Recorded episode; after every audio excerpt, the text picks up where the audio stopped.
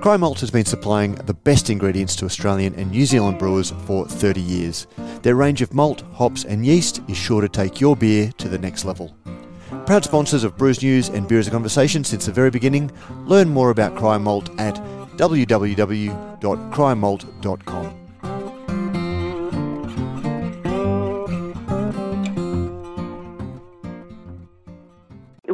part of the plan to put a brewery in, but for many years it was just a plan. It's 100% acquisition of Green Beacon. No, we had a chat with everybody. Anyone would have seen this coming a mile away. You know, the passion and the, the dedication to beer and brewing. Oh, yeah. That's super simple and direct question. It's always fun to get to speak about beer.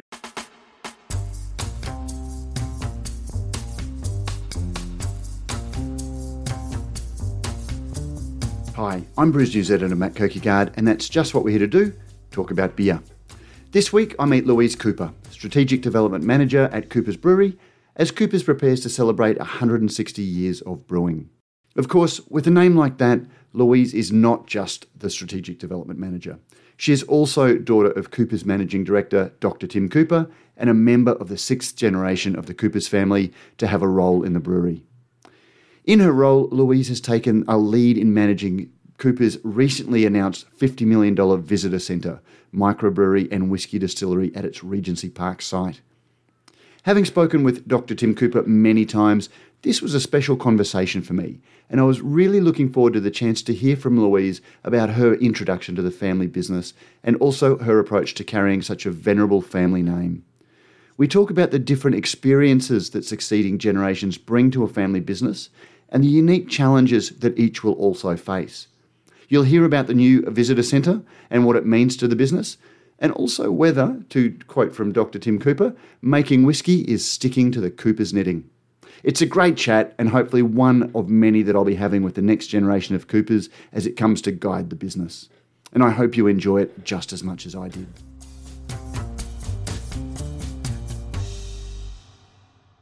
Louise Cooper, welcome to Beer as a Conversation. Thanks very much, Matt. Pleased to be here. Yeah, look, and I have to say that this is a bit of a thrill. I've um, spoken to, well, I, I feel the need to call him Dr. Tim rather than Dad because my daughter works for me and she's always a little bit cautious of not referring to me as Dad in the office because it makes it a little bit unprofessional. So, um, do, do we call uh, Dr. Tim Dr. Tim or do we call him Dad? Oh, look, I'll be honest. Um, I probably revert back to dad too much. I've I've had the same thought, and people have definitely asked me before, but I it's so hard. I just find in meetings I'm sort of saying, "Dad," you know, and I'm like, oh. I've got to got to try and call him Tim. I don't. No one really calls him Doctor Tim, so I'm not. I think that'd be too much. I don't think I could ever add the doctor. I couldn't give him that. So um, he sometimes gets called Tim, sometimes gets called Dad. okay. Well, for me, it's very much calling him Doctor Tim is is because I feel the need to give him that respect because it's that's very kind of you. Yes, he'd, he'd definitely appreciate that. He, I'm sure he'd love it if I called him Doctor Tim. now, God, out of the box, I hadn't actually intended to go down this way, but I actually feel very sorry for my daughter working for me in some ways because I, I think that I'm harder on her in, in the office than I am on the staff because I'm very, very yeah. conscious that all of the other staff are going to, you know, take their cues from how I treat her. So yeah. I, have actually had to say to her now, Amy, when I ask you to do something in the office, it's not like I'm asking you to unpack the dishwasher at home. have, have, you ever had that? Um, I, I, guess you're a little bit older. My, my daughter's 20, um, so it's a, it's a little bit different. Yes, no, it's a good question. I feel I, would sort of be interested to see what the other staff members think. I think um, sometimes people think uh, that you know, um, they look and they see my relationship with dad and they sort of think it's quite a good one, quite easygoing. And he listens, he at least pretends to listen to me um, a lot of the time, which is very kind of him. Um, there are obviously times when I probably see him more stressed than he would let um, others in on. Um, so, in that sense, people probably think, oh, whoa, you know, she's getting she's getting to see everything, um, you know, the good and the bad. Although I have to admit, for the most part, what you see is what you get with Dad. Um, Dr. Tim, like I think anyone who's met him before knows he's pretty friendly and happy. And I mean, coming from that background where he was in medicine and he did work in the EDs and whatnot, I mean, um, at the end of the day, he's now working in a brewery. So um, for the most part, it's quite fun and there's not too many stresses, and he doesn't really have to get upset or you know be too demanding on anyone because uh, at the end of the day, we're making beer, not saving lives. So um, it's a fun environment, and I think because of that. Um, he probably does at the end of the day probably treats everyone about the same. I mean he's yeah as i said he's sort of what you see is what you get with him. So yeah but it's been great being able to work with him Yeah, uh, closely the last couple of years. It's been yeah fun.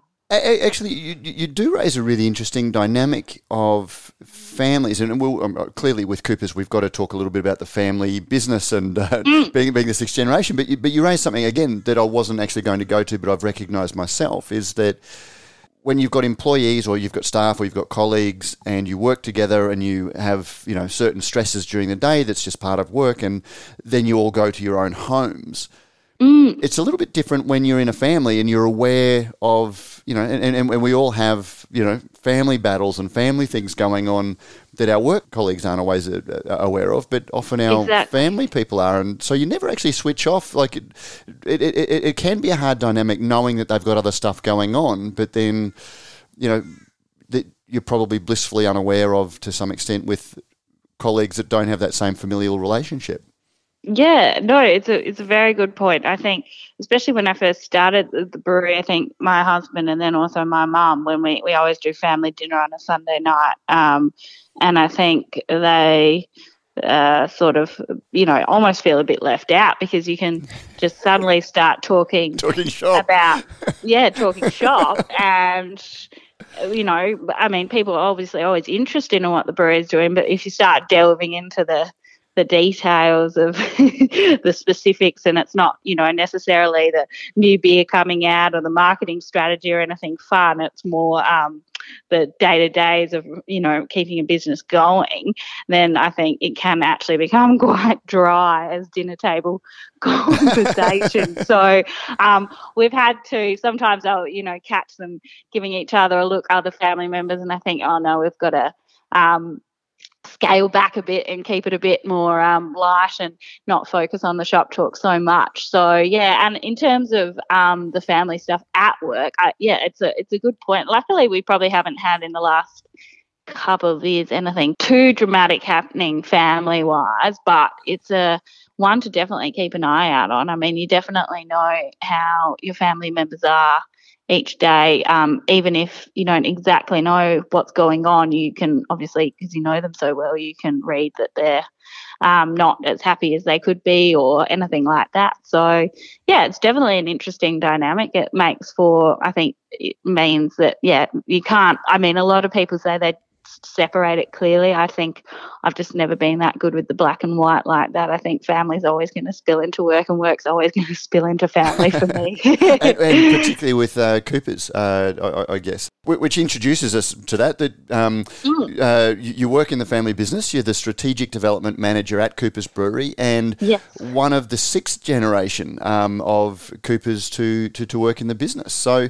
I, I, I guess, tell me a little bit about your background because.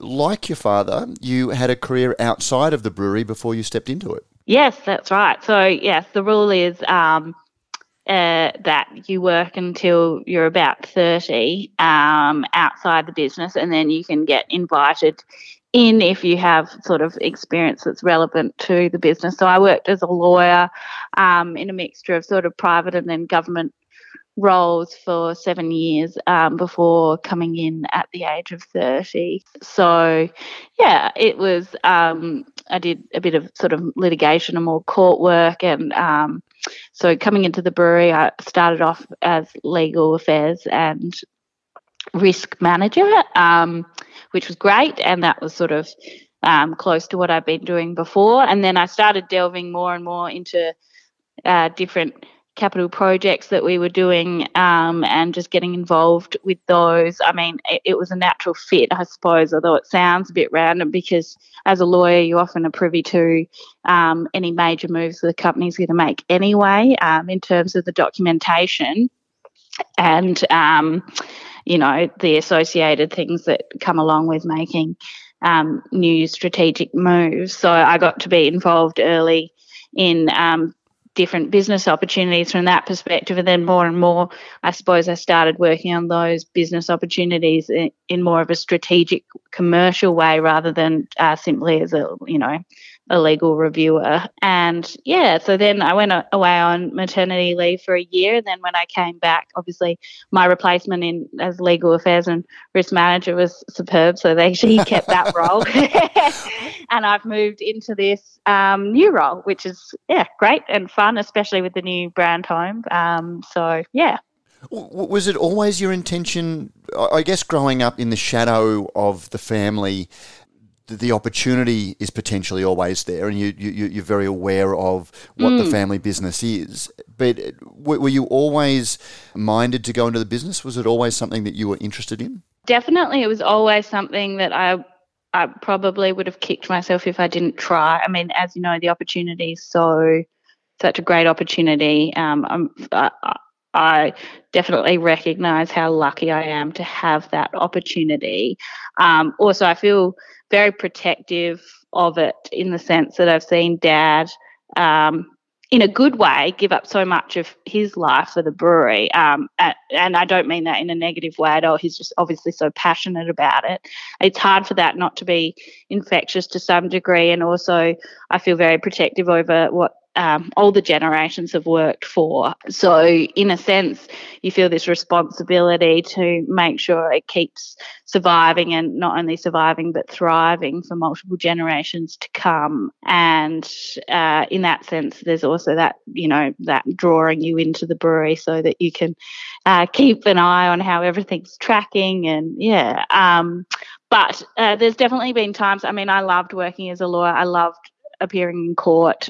So there were definitely there's been times where I've sort of thought which way would I go because um, yeah, uh, sometimes you do feel like you're being pulled in different directions. I think it's great that the, we have the rule that you go and make a career for yourself outside of the brewery because you wouldn't want people coming into the brewery who weren't passionate about it, who were just doing it because it was a job. I think it's great to have career options outside of the brewery. And then if you choose the brewery, it's because that's where you want to be. And I guess you see it in royal families or any families is that just automatically having the next generation come in doesn't necessarily mm. provide the skills that a business needs to, to grow and evolve. Mm, exactly. That's right. Having worked as an employee at other companies, I don't think you'd necessarily want your boss to be someone who just got handed the role when they were, you know, 19.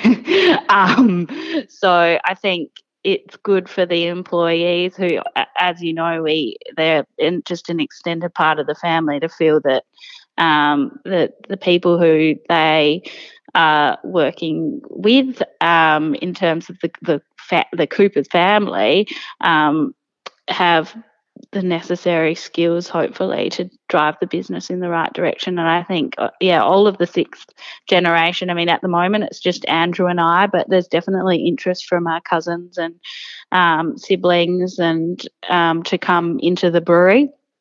And I think all of them are working and doing really well in their own careers. So hopefully, um, we'll have all the skills that we need to see the business continue on um, for the next few generations at least, if not more, hopefully. and it, it, certainly is looking good at the moment, but that is almost a different experience than Dr. Tim had.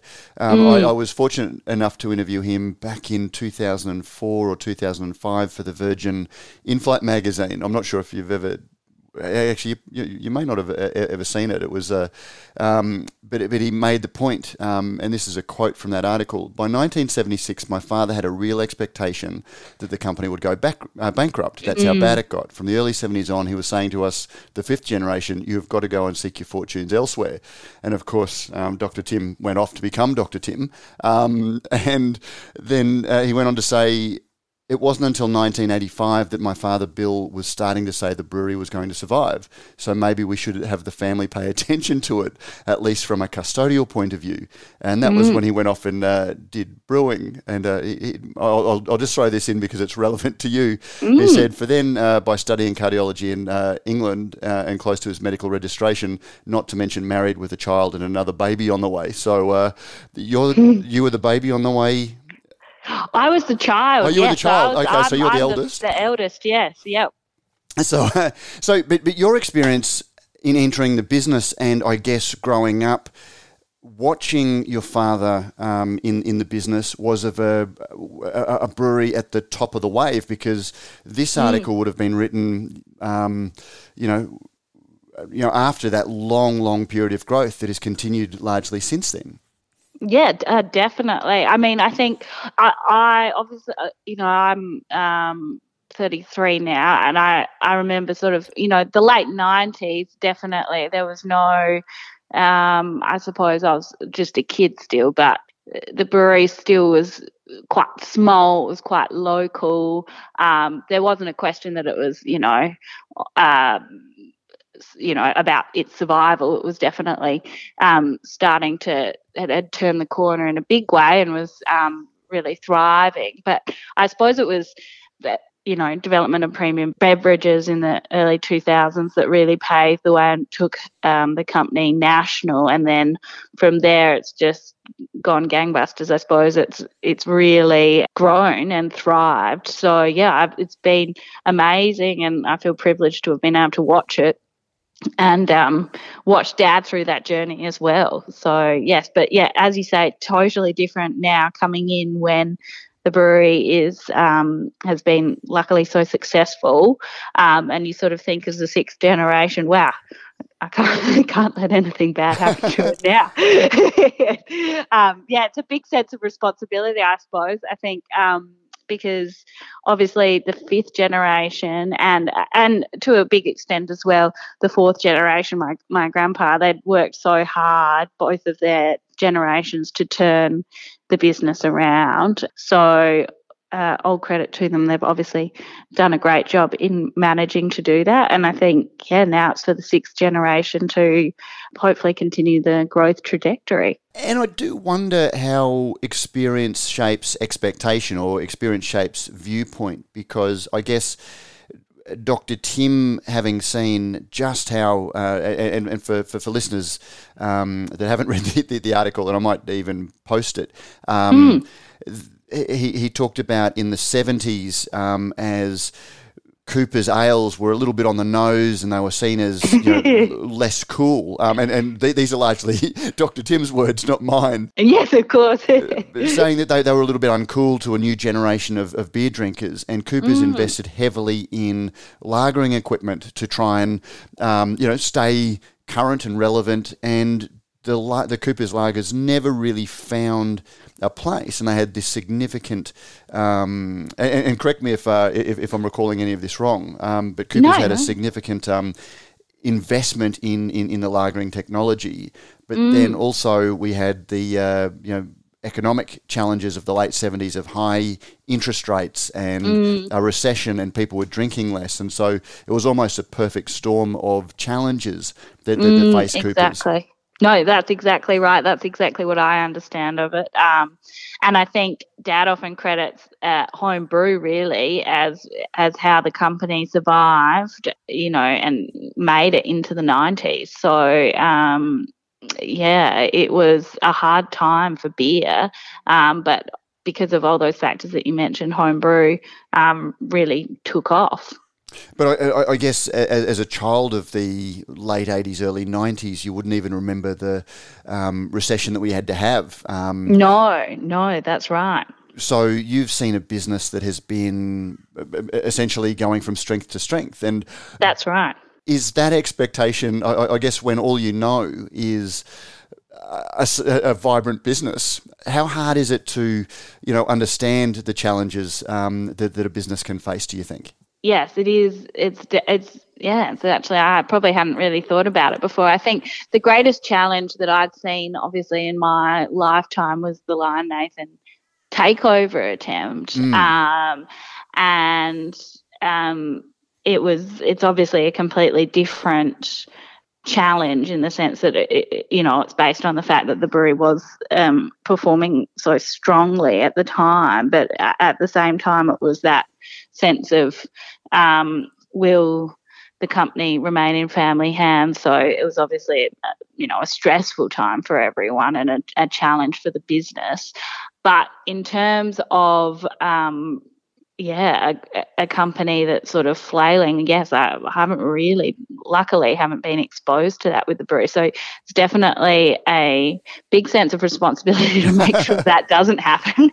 Um, and there certainly will be challenges, I think, for beer in the future or all alcoholic beverages, I think, in the future. Um, so yeah, it's one too that we have to keep thinking about, and we have to keep innovating, and have to um, keep making sure that you know beer maintains its relevancy. And, and, and, no doubt, at least currently, uh, while Dr. Tim is still at the helm, um, you get the benefit of that. But you know, I, I, look at my daughter's generation, and when I first mm. went to buy a house, for example, you know, we'd come out of the 17% interest rates.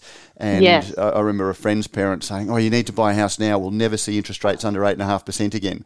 Um, and of course, since, since, he said that, I don't think interest rates have been above 6%. Um, no. and so, anyone that's grown up, uh, or anyone that's looked at buying a house over the last 15 or 20 years, Yes. Um, does not. Whereas uh, any investment I've made, I've sort of been mindful of: can I afford, you know, another three or four percent interest? And it, it, it very much Just shapes, yeah, exactly, yeah, you, you, you, your mindset. And I, I'm, I'm thinking of that because over the last few years, Cooper's on the back of a very long growth period um, has invested heavily in its maltings, which has done yes. very well. And you've mm. just announced a um, a fifty million dollar tourism tourism. Um, uh, venue and also distillery, which uh, yeah. is not, not an insignificant uh, in, in investment. Just as we're starting to see interest rates creep up, creep and up. a, a, a, lot of uh, uncertainty.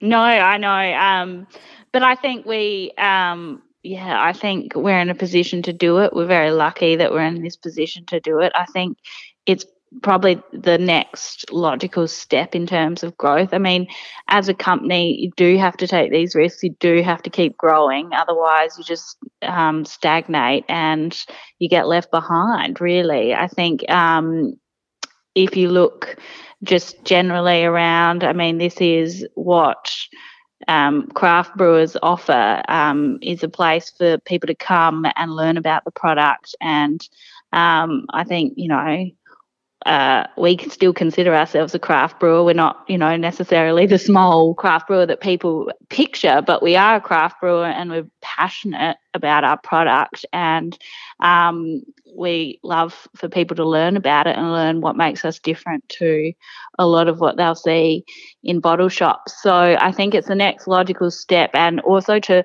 in a way, open us up. I mean, um, open us up to interstate guests and showcase South Australia. I mean, we obviously very proud South Australian company, um, and with tourism, uh, hopefully um, on the mend post COVID, we want to welcome interstate visitors uh, to our uh, yeah to our home um, and help them learn a bit more about the beer because I mean at the end of the day we're five percent of the Australian market and we want to keep seeing that grow and potentially get a foothold overseas too would be I suppose the long term um, not immediate term goal but long term goal because um, yeah we've got to keep growing and we've got to um, keep you know making progress i suppose it's interesting that you you talk about having to keep growing because cooper certainly has a the, the last year or two has been an, uh, probably a little bit of a blip but mm. cooper's has certainly kept growing fairly organically um, yes and it, it, it's interesting just looking at the interview that I did um, with Dr. Tim a few years ago. I did ask this, this was early in the craft beer um, revolution, for want of better terms, and uh, I asked him the question: Are you too big to try small batch brewing, for example, an IPA? And he said, we do things like vintage uh, and we do single batches of product, which would, um, you know, if we can't sell one brew length, then it's probably not worth doing. And now for us, a brew length is 6,000 cases. Um, yeah. So if we're going to do something like Special Old Stout or maybe an IPA, it's got to be something worthy of the effort. and Yeah, that's uh, right. And they've got to, you've got to get it right pretty much first time. which is a challenge. And how much does that play into the, the microbrewery or the, the, the small brewery that you're putting in as part of the visitor centre? Yeah, that's definitely plays a part. I think the Brewers um, have wanted this for a long time, just in terms of them being able to experiment a bit and play a bit. Um, but so that that definitely is um, a big aspect of the decision to install a microbrewery is that we can um, play a bit more, experiment a bit more, um, and uh, have a bit of fun with it. Um, I suppose the other side is also that really a lot of people who will come might not necessarily want to go on a tour through the whole brewery and this just gives them a little bit of a taste of the brewing process because we really want everyone who comes to the brewery who's wanting to understand about the brewing process to be able to understand it and see um, you know beer being made so that's another um, component of the decision. But yes, I think it'll be great to have this facility to be able to test out um, small batch brews and have a bit of fun with it. And yeah, do beers of the month in the um, brand home for people to come and try on tap. And yeah. Hi everyone, this is Matt. We're breaking into this podcast for a word from our sponsor, as we like to say. But not just any sponsor, as you know at Brews News, we're very selective who we work with and this is a special partnership with Lark Whisky, which is soon to release the fifth incarnation of its collaboration with Wolf of the Willows Brewery. In this annual exchange of ideas and whisky barrels between Lark and Wolf, Lark hand selects whisky casks and sends them to the Victorian based brewery, who fills them with Imperial Johnny Smoke Porter. Before it is decanted, and the now beer infused casks are filled with single malt whisky. Hang around at the end of this podcast to hear my chat with Chris Thompson, master distiller at Lark, and how he discusses the collaboration. But here's a bit of a teaser that actually comes from my preliminary chat with Chris, who gives me some surprising insights when I ask him what beer should do to become a little bit more like whiskey in the consumer's mind. Beer shouldn't try and be like whiskey. Whiskey should try and be like beer. The rituals involved with beer are integrated into society. They're not pretentious and they add so much at Lark, we are trying to be more like beer, more democratic, more open, and more welcoming to, to new drinkers. Traditionally, that's not what whiskey's been. Beer shouldn't be trying to be a more serious drink. It should be a fun but complex and continue to add to society. Now, that definitely was not the answer I was expecting. And if you enjoyed that, please hang around at the end of this podcast to hear more about Chris's approach to whiskey in this bonus chat. It's a really fascinating insight into the partnership between beer and whiskey.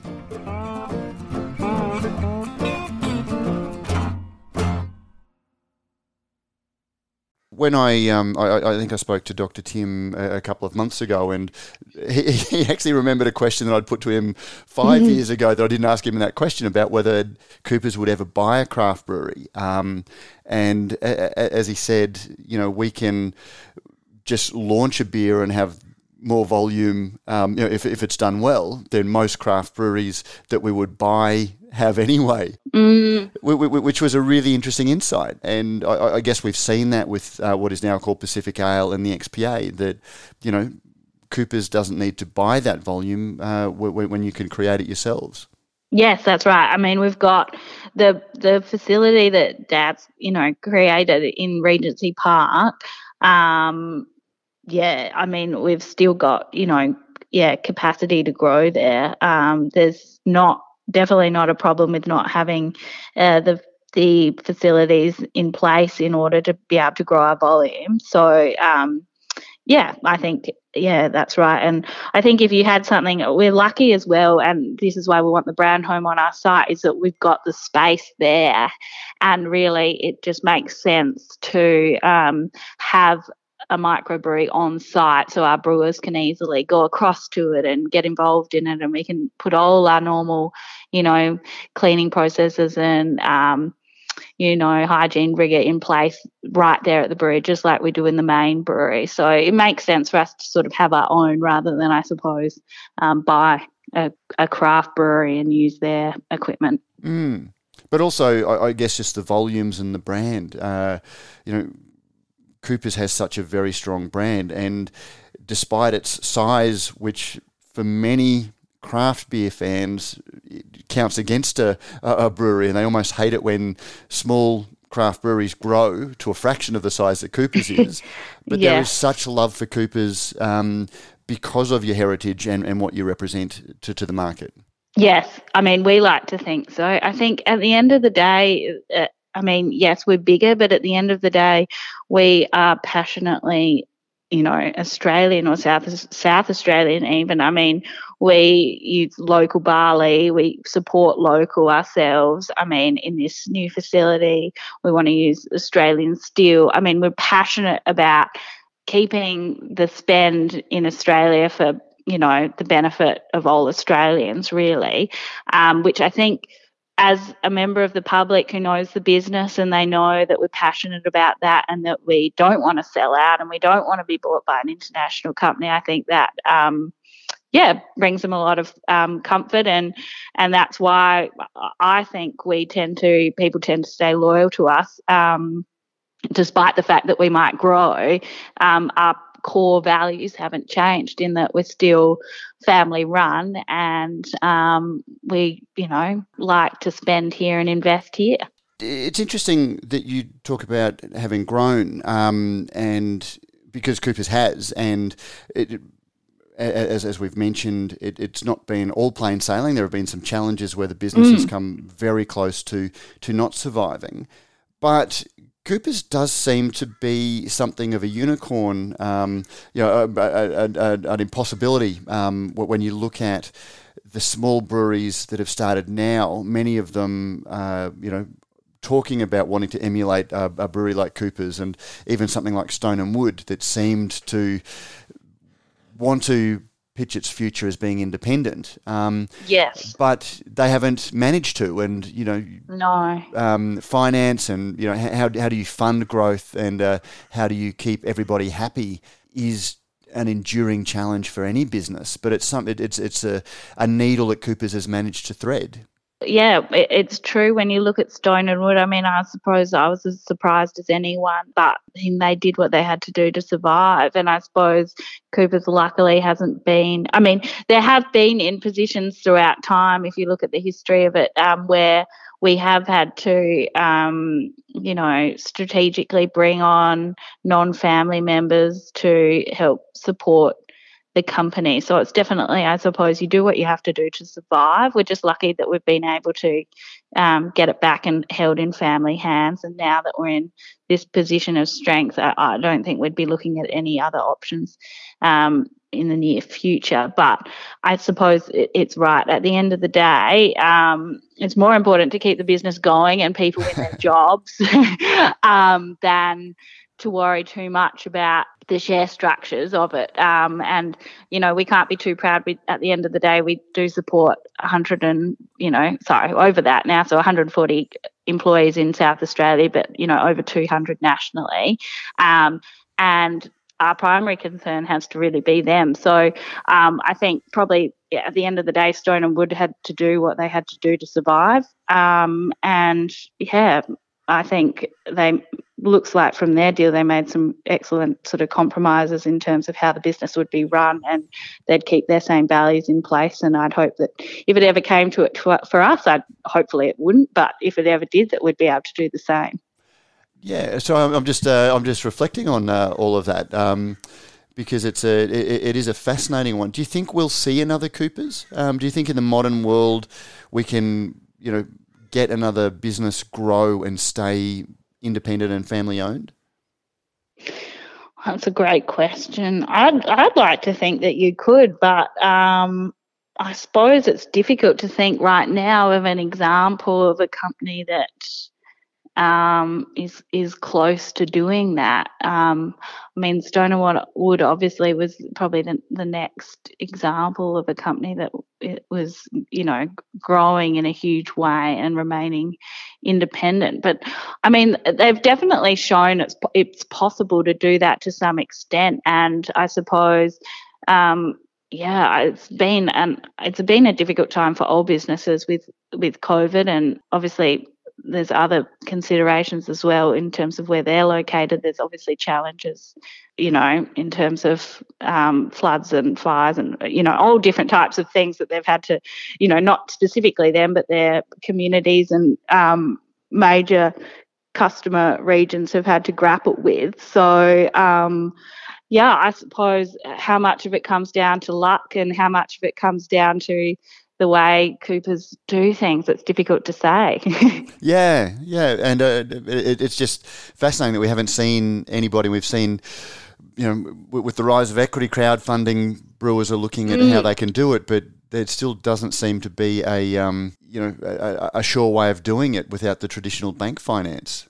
No, and I mean, brewing equipment is insanely expensive, yes. as, as everyone who listens to this podcast would know. I mean, it's just is an expensive process and it's really expensive in order to take it to that next level um, in take it from a, a, craft brewery to get the volume going so that you are um, operating in a substantial scale. And you know it's expensive to prevent infections and keep everything um, entirely clean and hygienic. And to move to that model where um, you know uh, the equipment is doing a lot of the work rather than having to do it yourself by hand, like to take those, you know, especially in terms of cleaning and whatnot, to take those steps, it's a significant investment. So it is very challenging. The, I, I, don't think I've ever done uh, an interview with uh, Dr. Tim without mm. him using the phrase sticking to your knitting. Um, I'm not sure how, how, often how often you hear that um, that you've got to stick to your knitting, but yeah. which is where it's really interesting that you're building a, a distillery and you, are going into into the whiskey business because on, on yes. one hand, whiskey is just distilled beer, um, unhopped yes. beer, but on the other hand, it's a it, it is a different class um, of of beverages. And uh, you know, is it sticking to your knitting or is it um, doing something different? I know, and it's a you know I, I, I, told Dad that I was speaking with you today, and he thought that you might ask that to be honest, because it's an interesting one. I, I he would definitely. I think we'd both say it is sticking to your knitting. I think having, I mean, you could probably have asked the same question with the maltings, um, in the sense that it, it is um, obviously closely related, but it's not, you know, brewing per se. And but I think having done the maltings and seeing the success of the maltings, it's given us the confidence and the comfort in order to be able to take this next step. And it's just, it's such a logical fit in terms of growth for the company in the sense that, um, obviously we'd be using our own malt made on the premises and we've got this amazing 100 year old yeast strain um, that um, also we think would you know develop into a fantastic whiskey. And I think that there is the gap in the market in terms of an Australian made whiskey at a price point that is uh, you know achievable for people to buy. I think a lot of the, the beautiful whiskies that come out of Tasmania, the single malt whiskies are expensive and I think given the size of our um, production capabilities, we thought that we, you know, given that we've got a lot of the necessary infrastructure already, um, and we, you know, add this distillery on top of that, we'd be able to produce single malt whiskey at a price point that um, you know consumers can um, more easily afford. Um, obviously, it's not going to be a you know a, a, cheap bottle, but it will be you know, the aim is to create something in that mid price point, um, which means that people can drink local whiskey if they would like to. I guess there is a because it is so closely related to beer and the, the, the, malt that it is, and Coopers has the advantage of not being a startup where you have to have all of this capital investment now without a dividend in uh, you know for, for five or six years when the, the, the whiskey can be released. You've got the yes. This is an add-on to a, a very significant business already. That's right. And I think that's the reason why, I mean, you see a lot of the distillers um, in Australia who have wanted to get into whiskey. They have to start off with vodka or gin because that's how you get the return on the significant capital investment. Um, where, I mean, vodka and gin just don't really make sense for us as a company. So we're lucky that we um, are able to purely focus on whiskey and getting that right and um, rather than you know having to um, unnecessarily delve into other spirits and um, try and make them successes as well. So we are lucky because, as you said, we don't have to worry about an immediate payback to um, decrease the debt levels. So yeah. I, I, think you may have almost answered the, the my follow on question was will this create a temptation to move into vodka or gin or?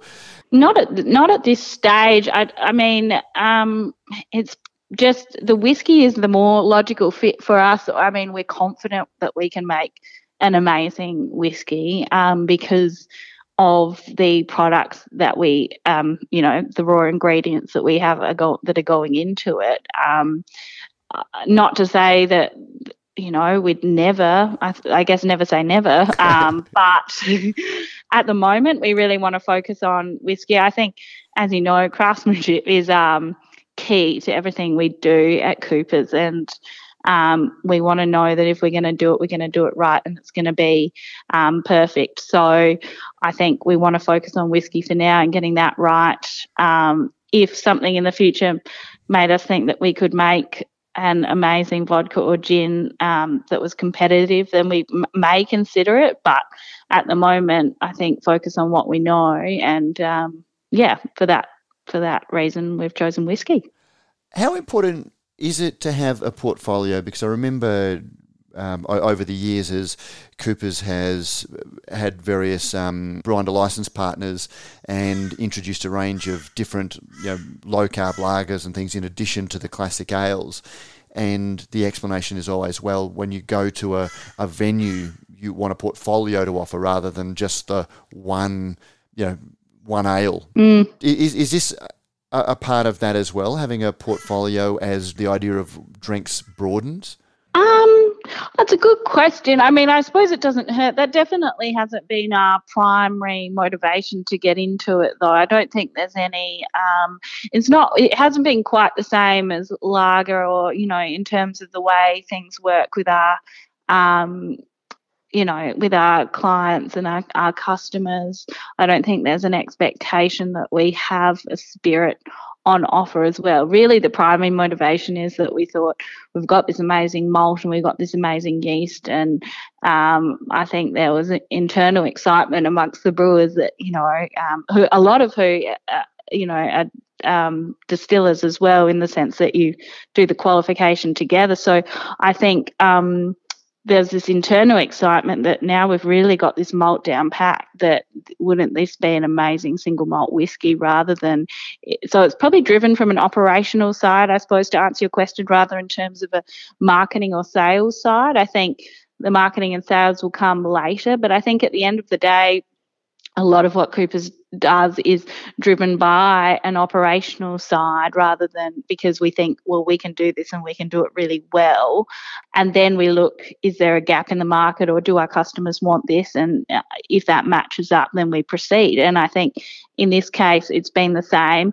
Um, it's we thought we could really, and especially dad coming from an operational side, he sort of looked at it and I thought we can do this and we can do it well then we've looked and thought, well, there is this gap in the market for an affordable Australian made whiskey. But it's not so much, I suppose, in terms of um, having that as a part of a portfolio that we need to offer customers. I think um, it will be excellent to have when we have it, but it's not quite the same as, you know, making sure we have a lager so that we have the full range of beers on offer for customers. You did mention export before. Is whiskey something that I guess lends itself a little bit more easily to export than, than, than beer, which has challenges Definitely. Traveling? Yes. And no, that's entirely right. It's very expensive to export beer and it's hard to make money from it because of obviously the expense in um, exporting it over.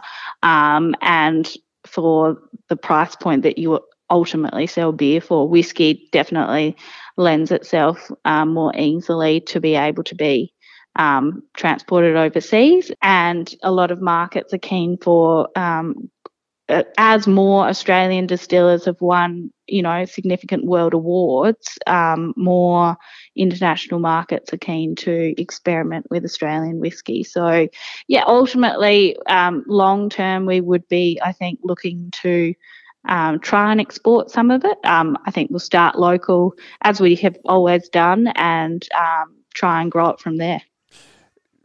Coopers has brewed a number of beers under license here as, as part of your mm-hmm. portfolio. Would would we ever see Coopers, for example, given the strength of the brand, work with somebody internationally to brew Coopers under license overseas as, as an alternative to export? It'll be interesting to see, and and to be, I mean, I know um, Dad, having been chief brewer, uh, is keen to maintain a close eye over how we brew our beer. Um, at the end of the day, it is sort of family brewed, and we keep a very close eye on it. Yes. Um, it's you know you'd be looking at um, making sure whoever was brewing it under license was meticulous about it, as we are. Um, so it's a good question. It's not to say that someone, I mean, with our secondary fermentation process, is obviously, um, you know, it's not uh, it's not necessarily the usual way of brewing. So there's challenges um, with that. Not to say that obviously there aren't capable breweries across the world that can can do it. Um, but yeah, it's nothing something that we haven't um, delved into yet just because we um, are control freaks about the way we brew it. It'll be interesting to see the people with the brewing expertise from the sixth generation um, when they come in, what they think about it. Um, it's probably me as um, not a qualified brewer, it's something I probably would never want to personally necessarily make a call on without um, really understanding the ins and outs from the qualified brewers. So, yeah. It's a good question, though. now, your role is strategic development manager, which the um, background says uh, sees you manage strategic capital projects and business opportunities. We've talked a little mm. bit about the strategic capital projects. What business opportunities are you currently exploring? I suppose, to be honest, the the I, I mean, at the moment, the brand home's taking up um, pretty much all of my time in that role. Um, the role is designed that, you know, in the future, obviously, we want to keep growing and looking at other business opportunities. But right now, um, yeah, we've made the significant capital investment in the brand home, and the focus is on making that um, a really great tourism experience and also obviously a great experience for locals who want to understand the product um, as well as obviously uh, the whiskey side, there'll be work to be done in terms of how we just manage the integration of that into the rest of the business. So uh, for now, those are the business opportunity, well, the, the strategic capital projects that I'm working on and don't have as much time for business opportunities. But um, hey, opportunities always come along. So um, yeah, we'll see what's next for after this. oh, well, Louise Cooper, I should uh, use your full name if anyone needs to hear the last name. Uh, thank you very much for joining us for this conversation. Oh, thank you so much, Matt. It was been a pleasure. Hopefully, we're both well enough uh, to uh, have a beer together at the 160th uh, gala next Friday night. Yes, that's great. Yeah, that'd be great. So, yes, I look forward to seeing you there. Thank you for your time. Be good to celebrate. Thank you. And that was Louise Cooper. If you're a listener, don't forget you can join the conversation on the best discussion group on the internet, the Radio Brews News Facebook group. Just search for Radio Brews News in Facebook and use the password Soapbox, just so we know you're a listener and you haven't just been some random. If you like what we do at Radio Brews News, you can help us out a number of ways. You can sponsor the show, or if you're a business, you can take a business directory listing, or if you're a brewer, you can get your brewery a paid subscription. There are a lot of other benefits apart from just listening to this. You can also, just as a casual listener, review us on Apple Podcasts or your favourite podcasting service. It really does help. And you can tell us what you think or what you thought about this interview by emailing producer at brewsnews.com.au to share your thoughts.